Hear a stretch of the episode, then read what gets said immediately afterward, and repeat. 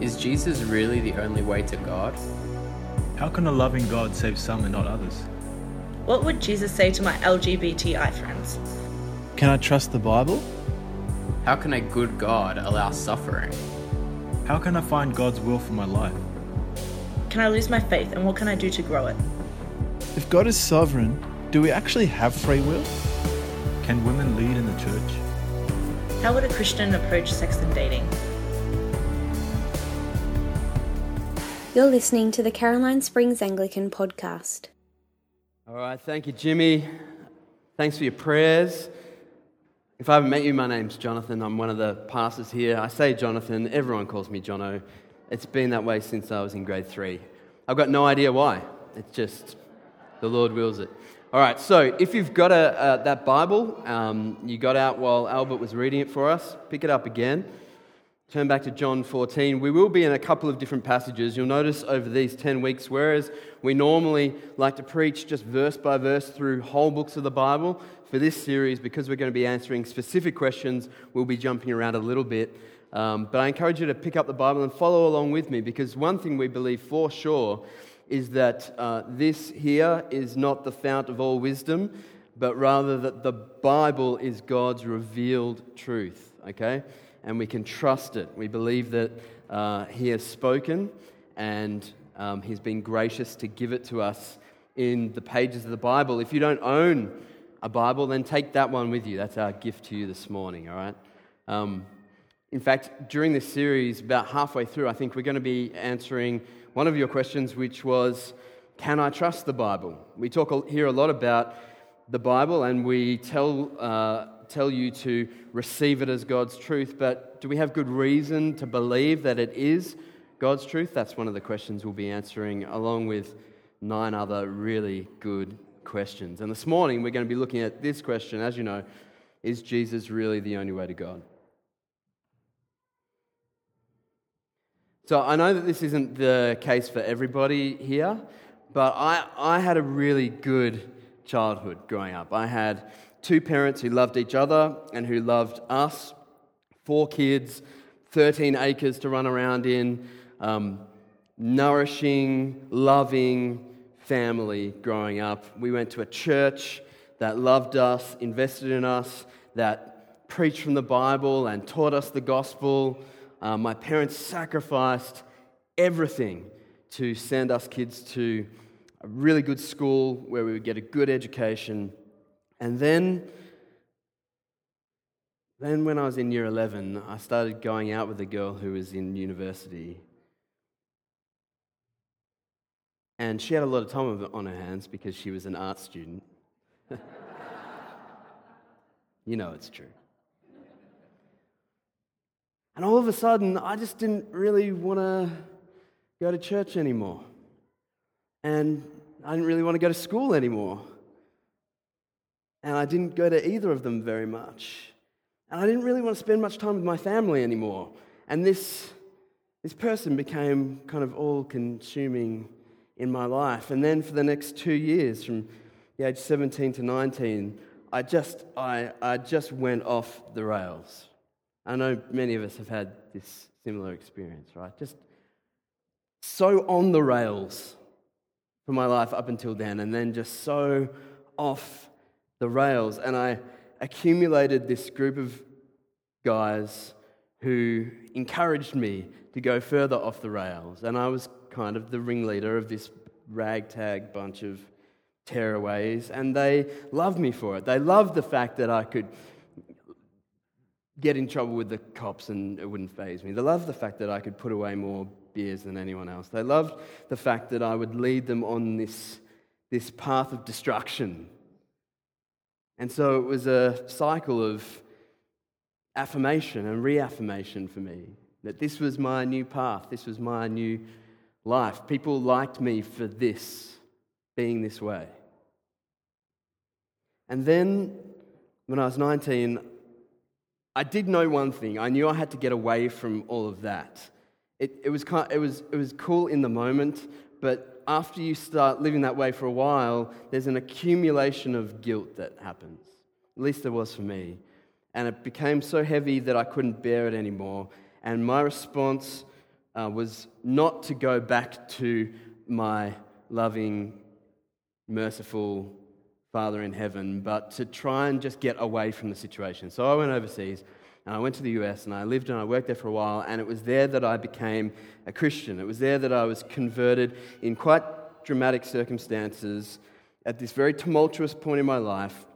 I, for the first time, bowed the knee to, G- to Jesus and I, and I accepted by faith all that he had done for me. I found that what Jesus said in the story of the lost son was true. I found that when I turned away from the drinking and prostitutes and feeding the pigs and came home to my father, even though I only expected to be a slave in his fields, he turned around and put a ring on my finger and a robe on my back and killed the fattened calf and called a party for me. It was incredible. That's the God that I found merciful, gracious, loving, in spite of all that I was and had done. And so when I came back to Australia, I had then been a Christian in a very nurturing Christian environment, a full on environment the Christians that are around were completely sold out for Jesus. That was just all, they made all of life all about him. And I, and I lived in that environment for some months, about six, seven, eight months. And when I came back, my friends found a very different me than the one they sent off very hungover eight months before. And there, listen, there was no, oh, I didn't have the internet. There was no Facebook. I wasn't emailing them. It cost me about 20 bucks to call them for five minutes, and I wasn't going to do that. So that, they just didn't know that this thing had happened to me. And so when I shared with them the fact that I had become a Christian, they were really worried. I just see the disappointment on their face like, oh man. They were really worried that I wasn't going to be the person that I was when I left. And the truth is that I wasn't the person that I was when I left. I had been born again. And I remember very clearly my friend James asking me this question. He said, and sincerely, he said, So, Smithy, are you going to be celibate for the rest of your life?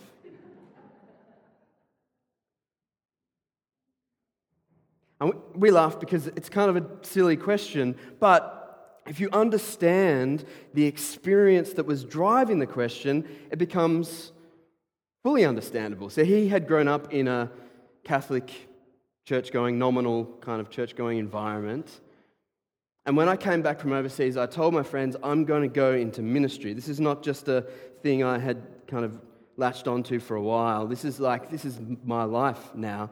And so, in his mind, what I was saying to him was that I was going to become a priest. I was going to become a Catholic priest, and that meant being single and being celibate. And that, for him, just blew his mind. Like, what? I was like, I hope not. So the point is, I think, when, when, we, when we receive questions from people the best thing we can do is to understand what is motivating and driving the question. It's not simply about answering the question on its own terms, but rather understanding what's motivating the question. That's how you become a good teacher, that's how you become a good friend. And so, in this series, what we want to do and I did speak to some of you who were concerned that this seemed like we were going to kind of be com- coming from somewhere up here and, and kind of making declarations on here are the you know 10 commandments um, in answer to your 10 questions and that's not going to be our posture. What we want to do in this series is try and understand the experiences that are motivating these sincere questions that have been asked. And that way i think we can make good sense of them and that way we can honor them and our intention in this series is to give the best representation not only of what we believe God's view of this is, but also of the view of the questioner.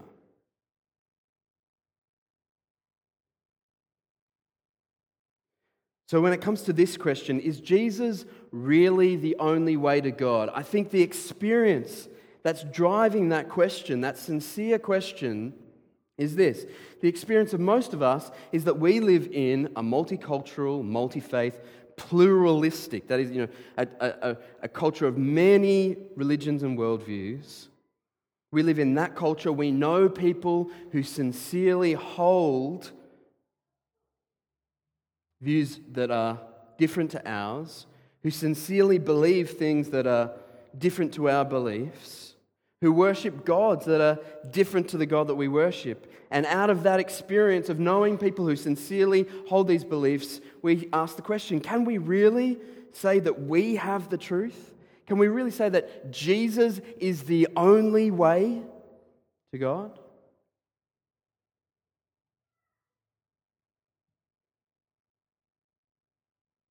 And so I think the, the dominant belief in our society, and it may even be the dominant belief for Christians who haven't given this a whole lot of thought, but certainly the dominant view in society of those who would welcome a pluralism, who would welcome a, a multi faith universe, who would welcome the idea of, of living in a society where different views and beliefs are to be honoured and given equal rights and privileges, the dominant view is this.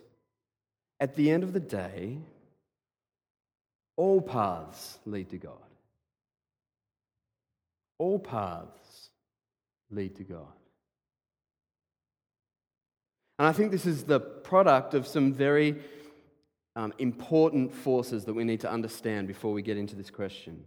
So, first of all, we have that experience. I know people and respect people and love people who hold views different to mine. How then can I say that my view is exclusively true? That is, my view is right and theirs is wrong. And that coupled together with, in, the, in at least the last generation or two, a very persuasive influx of Eastern philosophy, Eastern religion, Eastern thought. So, if you look at the Eastern religions and, the, and Eastern philosophy, you'll notice that there is this thought generally held that, yes, all paths lead to God. In one of the important holy books, the, uh, the Bhagavad Gita, Bhagavad Gita, yes. Um, it says as much. It says, all paths lead to God. That's where we get that phrase, Bhagavad Gita. So you have this experience of multiculturalism and pluralism, you have an influx of Eastern thoughts and philosophies and religions, and you have, in Australia, most of all, an egalitarian democ- democratic society, right? Egalitarian just means everyone should have a fair go. Everyone should have equal access to rights and privileges. If you've never been overseas, you may take that for granted, but you only have to go overseas, even to a place like England, where, that we see very similar to ours, is actually much less egalitarian than our society. Something that struck me when I lived in the UK for a little while was that the class system is alive and well over there. You have a very defined class system that we just don't have here. Egalitarianism has swept that away for the most part. And so you have these three forces coming together, and the most natural thing for an average Aussie to say is, well, they're all the same, really. All paths lead to God. So I've got my whiteboard here, and I want to draw a couple of diagrams just to explain this a little better, okay? I think this diagram, I hope you can see this. This is terrible for the people listening on the podcast, but what I've drawn here is a mountain. It's a mountain, all right? It's even got snow. And so I think, broadly speaking, the idea is this yes, religions start in very different places, four different religions there.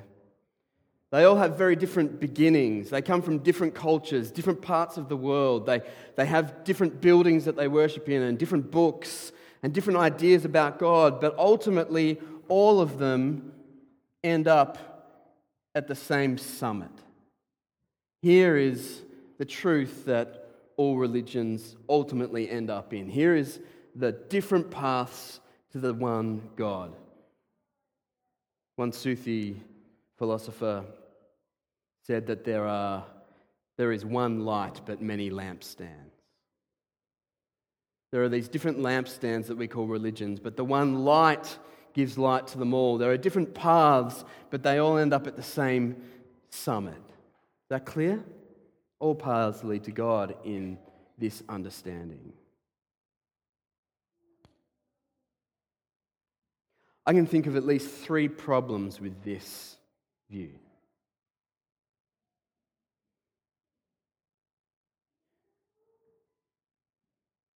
The first problem is that though people in their outwardly outward thinking like this picture because they think it gives honor to all religions, you know, they all, they're all valid, they're all equally truthful. They think that it gives honor to these religions. You only have to speak to people of those religions to find out that it actually undermines their religion.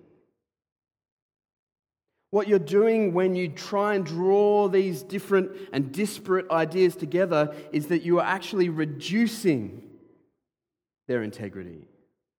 It's a reductionist way of thinking.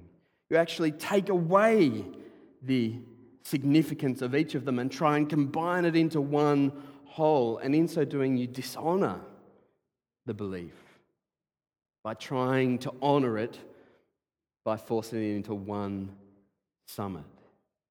And so it actually does the opposite of what most people would genuinely want to achieve by holding this view. The other reason that it doesn't work, the problem I have with it, is that these arrows going up into the same direction don't give an accurate picture of the reality, right? These different religions hold different views, and not just different views that can be molded into one view, but they hold contradictory views. They hold irreconcilable views. And therefore, you can't bring them together. You just, they're like oil and water, that you can't mix them. They're irreconcilable. For the Christian, God is Trinity Father, Son, and Holy Spirit. For the Muslim, that is heresy. God is one. The Christian says, yeah, we mean he's one, but in three persons. The Muslim says, God is one.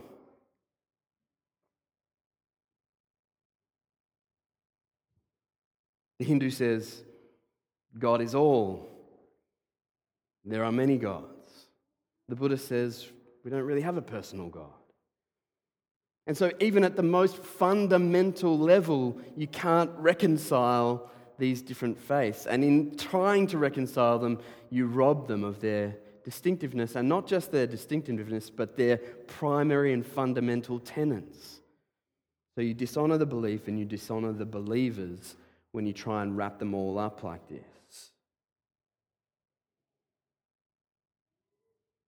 And the last problem I have with it is the most fundamental one. And that is if you ask each of these religions.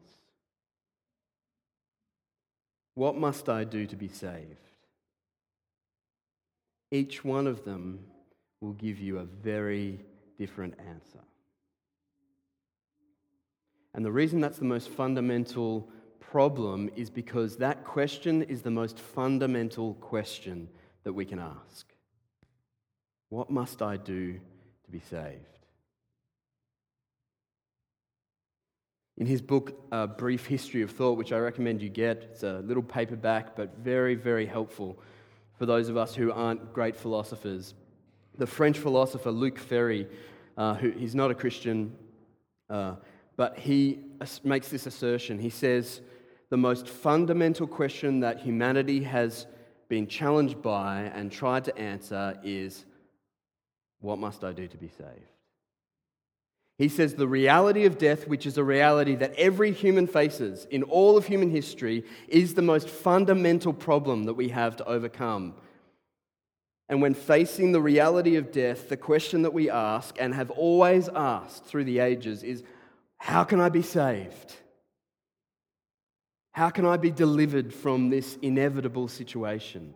And he makes the point, as an, as an atheist philosopher, he makes the point that every great philosophy and religion of all time has been seeking to answer this question What must I do to be saved?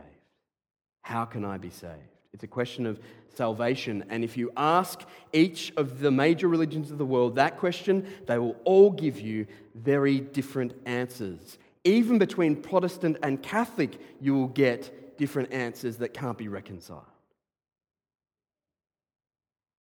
If they're Orthodox believers. And so I want to posit a different diagram for us. I think this is more accurate. And it's just like the first diagram, but it's inverted. So if you're listening on audio, I'm now doing an upside down mountain, which helpfully kind of looks like the sun rising between two different mountains. All right. And in this diagram, we need new whiteboard markers. All right, in this diagram, you've got religion, sorry, you've got religion one, two, three, four.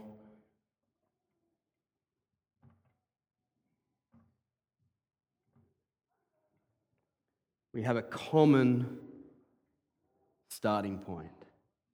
The common starting point of every religion and every philosophy is seeking to answer the question, What must I do to be saved? In the reality of life, the brokenness of life, death, disease, the inevitability of my own mortality, we're all asking the same question How am I saved from this body of death? We have a common starting point, but our destinations are all very different. Common beginnings, very different destinations. Is that making sense? Now, this makes much more sense of what we see around us. And it makes much more sense of what you'll hear if you actually take the time to engage with people of different beliefs. This is what you're going to see. It's the opposite of the pop view that all roads lead to God, all paths lead to God. Now, the question is the obvious question that's begging to be answered is if all of these paths are seeking the same answer, which one is right? Right? They can't all be right. They're going in completely different directions. They can't all be right. They have contradictory answers. So the question is which one is right? Which one is true? which is our question this morning. Is Jesus really the only way to God? The question is not, is there one that's right, excluding all others? We can see clearly they lead in completely different directions. The question isn't, is one of them right and the rest are wrong? The question is, which one is right? Which one will lead us to God? Which one will give us the salvation that we so desperately desire? Which one is the answer to the fundamental question of all humanity for as far back as we can see?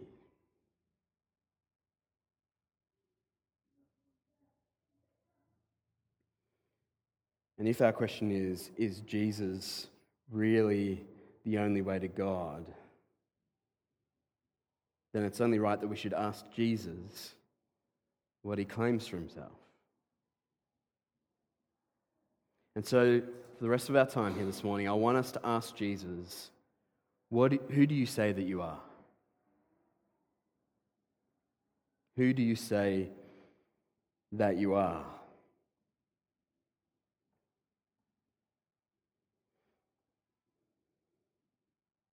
The philosopher John Hick, who has been very, very fundamental in the emergence of the pluralistic idea of religion that all paths lead to God, and who calls himself a Quaker, a, a Christian of some kind, has said that he doesn't believe Jesus claimed anything for himself. He doesn't believe that Jesus ever said that he was God. He believes that Jesus is a prophet in the line of many prophets from many different religions who all claim to be guides on the path to God. He says Jesus is like the prophet Muhammad. Muhammad doesn't claim to be God himself, he claims to be a prophet of God. He claims to be a guide on the way, someone who will reveal the truth to us about Allah. All religions have these, mostly men, who are, though themselves not gods, claim to be guides for us. Someone who will hold a light to our path and show us the way to the truth.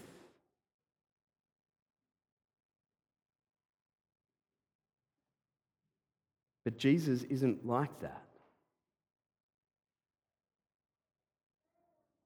Jesus doesn't claim merely to be a guide along the path. Jesus doesn't claim merely to show us a little bit of what God is like. Jesus doesn't claim to help us along the way. Jesus claims to be the destination. That is profoundly different to every other prophet. Profoundly different. And so when you speak to your Muslim friends and they say, Yes, we honor Jesus, he is, he is one of our prophets, you can say to them with confidence, You don't yet understand what Jesus claimed for himself. He didn't claim to be a guide along the path, he claimed to be the destination itself. Jesus said, I am. That short self designation was so sacred and holy to the Jews. It was the way that God revealed himself in the Old Testament. He said, I am. That is, I just am. I am uncreated. No one sustains me. I'm before and after the Alpha and Omega. I am that I am. That's how he revealed himself to Moses, and the Jews found that to be such a sacred thing that they wouldn't even speak it in case they mispronounced it. They wouldn't even write it in case they misspelled it. And then Jesus steps forth into human history and says, I am. So let's Let's stop trying to force him into the mold of those other prophets that we know well. He doesn't fit. Let's see what he said for himself. Let's go back to John 14.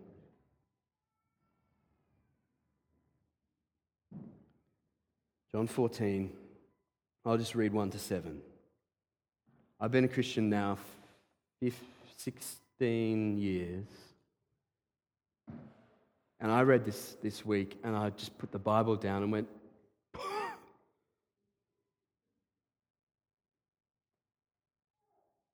Do not let your hearts be troubled, he says. He knows he's about to die.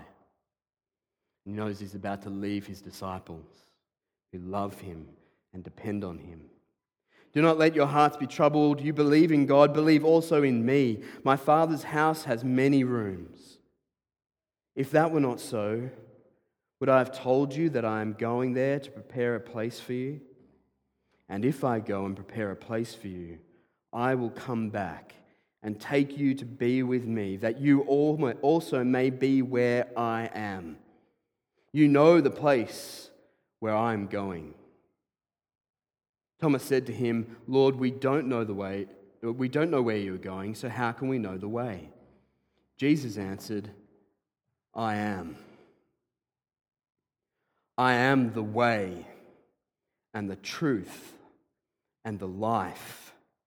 No one comes to the Father except through me. No one comes to the Father except through me. If you really know me, you will know my Father as well. From now on, you do know him and have seen him. Jesus never really claimed anything for himself, he was just a prophet. From now on, you know God and have seen God because you know me and have seen me.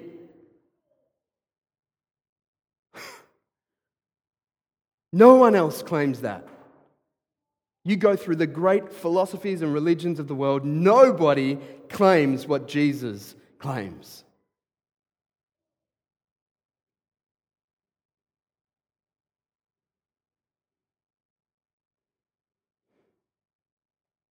I'm not merely the path, I am the destination. If you've seen me, you've seen God. This is why Jesus was hated and killed.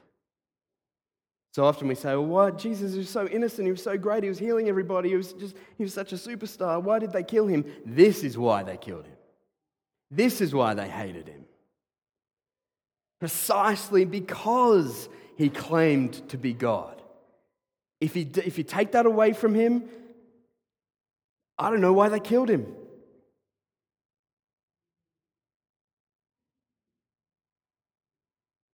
John 10, 22 to 33, look on the screen. This is what he says, and this is what happened. Then came the festival of dedication at Jerusalem. It was winter. And Jesus was in the temple courts walking in Solomon's colonnade.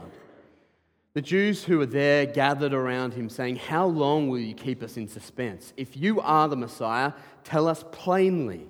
Jesus answered, I did tell you, but you do not believe.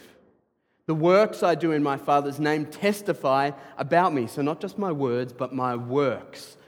But you do not believe because you are not my sheep. My sheep listen to my voice. I know them, and they follow me.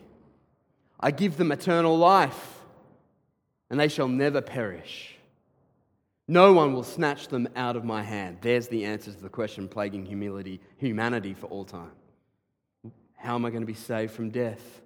I give them eternal life, and they shall never die. No one will snatch them out of my hand. My Father, who has given them to me, is greater than all. No one can snatch them out of my Father's hand. I and the Father are one. Again, his Jewish opponents picked up stones to stone him. But Jesus said to them, I've shown you many good works from the Father. For which of these do you stone me? We are not stoning you for any good work, they replied, but for blasphemy because you, a mere man, claim to be God. That's why they killed him. Stones in their hands, trembling. It's because you say you're God that we're going to kill you. Mark 14. Same again. Then the high priest stood up before them. This was in Jesus' mock trial before they kill him. Are you not going to answer? What is this testimony that these men are bringing against you? Jesus remained silent and gave no answer. Again, the high priest asked him, Are you the Messiah, the Son of the Blessed One? I am. Oh, there's that term again. I am, said Jesus, and you will see the Son of Man sitting at the right hand of the Mighty One and coming on the clouds of heaven. The high priest tore his clothes. Why do we need any more witnesses? He asked. You have heard the blasphemy. What do you think? They all condemned him as worthy of death. That's why they killed him. Because he said, I'm not the path, I'm the destination. Finally, in John 5, again, for this reason, they tried all the more to kill him. Not only was he breaking the Sabbath, but he was even calling God his own Father, making himself equal with God. So, is Jesus really the only way to God? First, we need to see well, can we make all religions kind of fit into the one goal? Can we make them all paths that lead to the one destination? Well, no, we can't. They're irreconcilable, they're contradictory, and we have to undermine them and dishonor them in order to make them fit. Actually, they all have a common beginning and then diverge from the very beginning in very, very different directions. And so the question is is there one that will give us what we're looking for, what we're searching for, for the truth, the true answer to our question how can I be saved? And if the question is, is Jesus really the only way to God? We need to ask him, is that what you claim for yourself? Well, the Jews asked him repeatedly, and his answer was, I am. I am. I am the way and the truth and the life. And when the Jews condemned him for blasphemy, they were doing the right thing. Now, don't get me wrong, it was the greatest sin that has ever been committed to kill the Son of God. But they were being consistent. They didn't try and sweep it under the cover like John Hick and so many modern day philosophers and theologians, even Christian theologians do. Well, he never really said that about himself. He was just a good man. He, he said some cool stuff. No, they knew the truth. They knew exactly what he was saying. They knew that he was claiming to be God in human flesh. So then the question becomes are we going to believe him? Jesus said to the Jews, remember, you've asked me and I've told you. You've asked me, Am I the Messiah? I've told you, yes. You don't believe because you're not my sheep. You're not my people. The question for us is Are we Jesus' people? Are we his sheep? Is he our shepherd? Will he give us eternal life? Can anyone ever snatch us out of his hand, or are we his people, believing his words? And so we're left with something of a trilemma. This is what I want to want to end on. This trilemma has been discussed and expounded for many, many centuries. We can probably trace something of it back to the early church fathers, but it was majorly popularized by C.S. Lewis. And his argument was this everyone in the Church of England in the, the last century, when he was around in the 20th century, was trying to do what John Hick is doing now. They're trying to say, well, Jesus, what he, did, he just never claimed to be God. He was just really a good guy. Can't we all agree on him being a good? He was a, he was a moral teacher. He was, he's like Gandhi. And he said, that's nonsense. It's patronizing nonsense to say Jesus was a good guy. Because if he said the things that he said about being God in human flesh, then he wasn't a good moral person. He was either a liar, which means he's not a good person, good moral teacher, or a lunatic, which means we don't want to follow what he's telling us because he's crazy. C.S. Lewis said quite colourfully, he's crazy like a man who thinks he's a poached egg. Or he's the Lord. That's our trilemma this morning. Is Jesus really the truth, the way, the truth, and the life? Is he really the only way to God? Well, it comes down to whether we can trust what he said about himself. Now, is he a liar? We discussed this last week because I talked about the fact that I was talking to a guy who was saying, you know, it sucks that we all have to take time off work for Easter when it's just a bunch of made up fairy tales. And I talked at length about why the resurrection of Jesus is a reasonable, logical, trustworthy historical event. So you can go back to last week and learn a bit more about that if you like. On our website, you can find that message.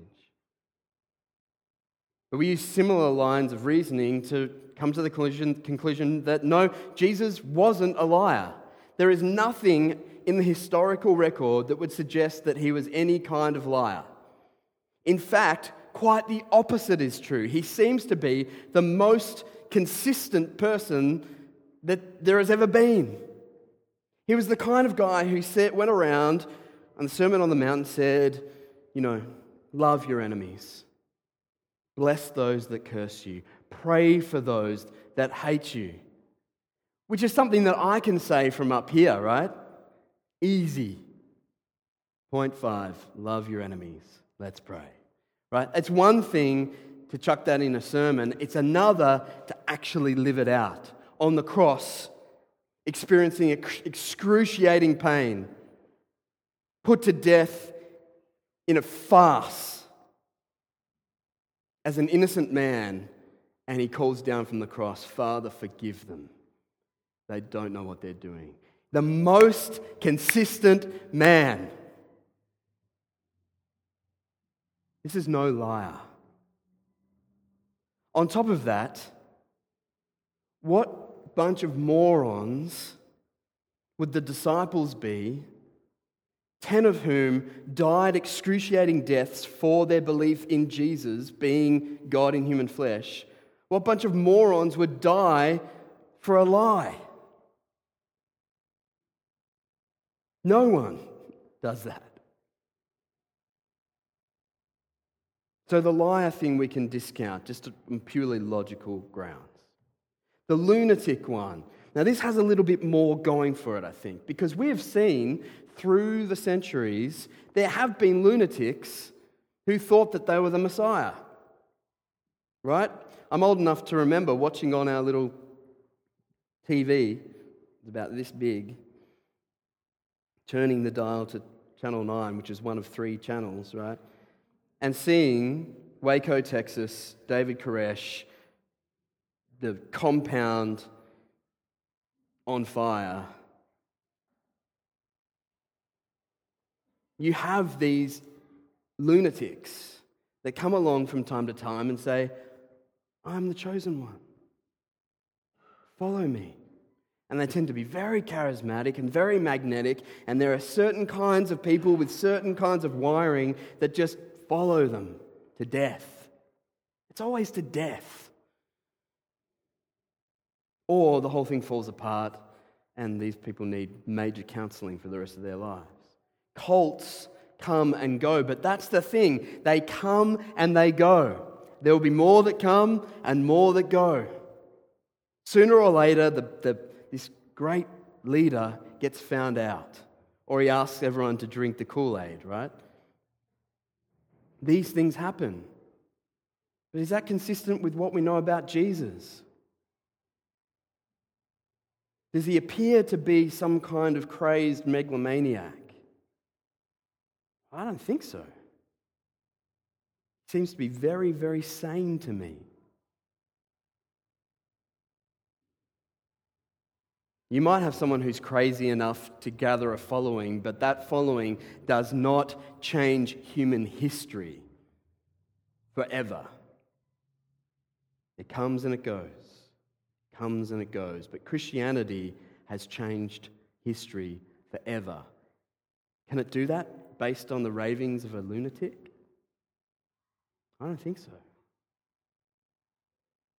So if he's not a liar, and he's not a lunatic. The other option is that he's actually who he says he is.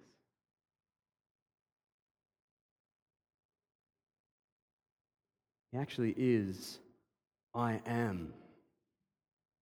In the Gospel of John, he says, Before Moses was, I am. Before that guy who lived thousands of years before me was, I am. I am eternal. I am pre existent. I am the creator and sustainer of all things. So Jesus isn't going to let us get away with this nonsense. Well, he's just a good guy, he's just a nice teacher, he's just a benign prophet. He doesn't let us do that. He forces us into this corner. He forces us to choose. We can dismiss him as a deceiver on the same level as Satan himself, the father of lies. We can dismiss him as a madman, akin to a man who thinks he's a poached egg. Or we can bow down before him and say, Yes, we believe. You are the way, the truth, the life. Singular exclusive, the way, the truth, the life. Now, obviously, every week in this series, there is going to be, like, you're going to see the tip of the iceberg, and there's going to be so much left unsaid. And just in me right now, all of these other things, and this, and what about this, and this, right? And that's not the purpose of this talk. We can't get to everything, but I do encourage you to text your questions in because we're going to do a little live Q&A here. Me and Jimmy, we're going to make some attempt to answer your questions. So the, so the first question, what about the fourth option, that Jesus is a legend?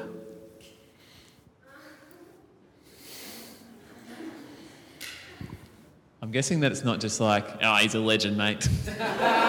Jesus is legend. Yeah. As in, like, that it's made up. Yeah. Yeah. Um, so, uh, yeah, the, C.S. Lewis actually addressed this fourth option in a later paper. After he posited this trilemma, there are a lot of people trying to break it. Um, and so, one option, which to be fair to him, he was speaking in terms of what Jesus had said. This fourth option is Jesus a legend isn't really to do with what Jesus said, but rather about his followers. So, could Jesus' followers have just sort of got together and said, "Let's we're going to fool the world," and so we're going to make up this story about this Jesus guy? And um, we went into this a lot last week, actually, on Easter Sunday. We went into this whole kind of idea: could the disciples have just made up this thing about the resurrection. So go back there on our website, you can find that um, message if you like. Um, but it's, it's almost implausible that, um, that that is the origin of Christianity, that it's a, it's a myth. C.S. Lewis was actually a, a scholar at Oxford in, um, in mythology, and he said, I've studied mythology my whole life, and when I read the Gospels, I see nothing of the myth in this. It reads as a historical account. Um, and so uh, for, there's a bunch of reasons why the, the legend thing doesn't hold any water either. All good? Uh, I can say a couple of things. Um, and I think, I think it's really helpful when you actually consider what scholars have said.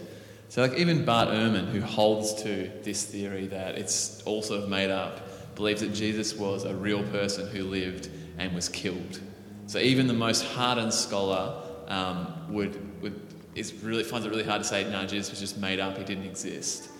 And so the claims that are really under fire, the resurrection and the miraculous accounts, and it seems really fanciful that Jesus' followers would from go from scared in a house to dying for their faith, like counting it as joy to be suffer to be to endure suffering. That seems very fanciful. Um, so for me, the myth legend doesn't really stack up either. Mm. Awesome. Question two. What about other religions that make similar exclusive truth claims? I can start this if you want to go. Um, for many religions, that actually to assess their truth claims is very, very difficult because most of them aren't falsifiable. That means that you can say this is either true or it's not. Right? Because uh, for Buddha, he received a private revelation. So I can't tell whether that was true or not. So for Muhammad, he also received a private revelation. For Hindus, they've got millions of gods and millions of ways that those gods came into being. Um, there's really only three religions that actually have falsifiable historical accounts of how they came into being and that's Christianity, Judaism, and Mormonism. Now, Mormonism has been roundly discouraged and uh, disparaged by historians as having most of its history is made up and fanciful. There's very rare, I I don't know any historians who say, yeah, that seems legit. Most of them are like, what was Joseph Smith smoking? Um, it's, it's very difficult. Now, Christians believe that Judaism was on the money. Now, the, the problem for anyone else making exclusive truth claims from any other religion is that Jesus lived a public life, he had a public death. He, the appeal that Paul makes in 1 Corinthians 15 is that from that, people saw him publicly. And so Christianity puts its head on the chopping block and says, if you want to disprove me, go ahead and do it. If you disprove that Jesus was alive, that he died, that he was resurrected, it falls on its sword. And so for me, I think that makes a very strong claim. Other religions may make uh, exclusive truth claims, but I don't think they're falsifiable. We can't actually know whether they're true or not. We just have to take, take Buddha or Muhammad's word. Whereas with Jesus, we go, okay, he said who he is. Let's, let's find out. What does the history say? I think it stacks up. Do you want to add anything? That's good. All right. Oh, just to say, actually, just, just to say, I think, and this will probably pervade each week of, the, of this that we're talking about, but mainly this week, because I think we live in a culture that is, is scared of exclusive truth claims. And we're scared because we don't, we don't want to appear arrogant or bigoted. That's the buzzword. Um, but really, it, whether you claim Christianity to be true, or Islam to be true, or um, materialistic atheism to be true, uh, everyone's making a truth claim. John Hick, who says all paths lead to God, that is just as much a truth claim as the one who says Jesus is the only way to God. Um, the story about, uh, I won't go into that, but I said, yeah, but, but um, so they're all making exclusive truth claims. If I say 2 plus 2 equals 5, I'm making an exclusive truth claim. I'm saying it doesn't equal 4. And so, so we just need to be aware of that. Everyone believes something, and it's to the exclusion of something else. Uh, we, we have this myth of, uh, you know, each to their own relativ- relativistic universe, but it doesn't actually exist. No one can actually live in that world. Um, yeah, so some more thoughts. Even, even the person who would hold to relativism and say that there are no exclusive truth claims and there is no objective truth makes an exclusive objective claim by stating that. so, Sweet. Uh, question three. If Jesus is the only way, does that mean that those who have died without knowing him have not been saved? Thanks. Um, the question was if, if Jesus is the only way, um, d- does that mean people who haven't heard about Jesus aren't saved? Is that right? Yep. Yeah, it's a good question. That's probably a whole nother like hard question series question. Um, Paul says something really important in Romans 10, and he's getting at the importance of sharing the good news. And so he says, um, Romans 10 9, if you confess with your mouth that Jesus is Lord and believe in your heart that God raised him from the dead, you will be saved. And then later in chapter, uh, verse 14 of the same chapter, but how are they to call on him in whom they have not believed? And how are they to believe in him whom, in whom they have never heard? And how are they to hear without someone preaching? And how are they to preach unless they are sent? As it is written, how beautiful are the feet of those who preach the good news. And so he presents for us a picture of the universe whereby without someone sharing the good news, people can't be saved. That's the logical flow of his argument. And so we are, um, Christians are exclusivists in that we say, unless someone hears and believes the gospel, they can't be saved. That's the question that everyone's been asking. How can I be saved? We say, well, it's by hearing and believing. Um, however, though we're exclusivist, I don't think many of us would want to say that God cannot move outside the bounds of that. We wouldn't want to say that God can't, by his own miraculous intervention, save people in his own way. And so there's a, there's a, there's a lot happening now in the Middle East with Muslims who are having dreams about Jesus and are being open to the gospel through that means. Now, I would say in almost every case, God is sending someone to be this man with beautiful feet or woman with beautiful feet to share the good news, and it's there that it clicks, but it was initiated by supernatural means. That's very common these days. Um, we could say the same about infants that die in infancy. Um, and it, in, from a reform perspective, so this is not just, this isn't Christians in general, but from, from the reform tradition, and we're going to pick up on this next week when we talk about why does God save some and not others. Um, we believe that because God has a chosen people who he is pursuing to save, he saves them through these means, through them hearing the gospel and responding to it. But we can be confident, therefore, that everyone God has called to be saved will be saved. And so um, that becomes a different problem for us in that case. It doesn't get rid of the problem, but it becomes a different one. Um, it's not so much, well, they missed out and it's not fair, but it's, know, God will reveal himself to those who he has called. So, yeah. Can I, can I just add, like, Jonas started this whole uh, sermon tonight saying that we actually want to pick up on the question behind the question. And I think the question behind this question is doesn't that seem a little unfair? Like, I know friends who are Buddhists and Muslims and atheists, and they seem pretty good people. Doesn't it seem unfair that God wouldn't save them as well? Like, if the only difference is me believing in Him and going to church? Like, and the Bible just doesn't have a category for questions like that. Like, when Job asks God a similar question, he says, What does the clay have to say to the potter? Like, the, the question around biblical, like, fairness isn't the Bible doesn't really say much about that because it's sort of the wrong question coming from what the Bible's stating. The question that the Bible's asking is why does a righteous and holy God allow us to exist at all? Um, like that's sort of the question that the Bible's coming with us. God is righteous and holy and loving and good, and therefore abhors evil. And the problem that we all have is that I am evil. So how, do, how does that how is that fair?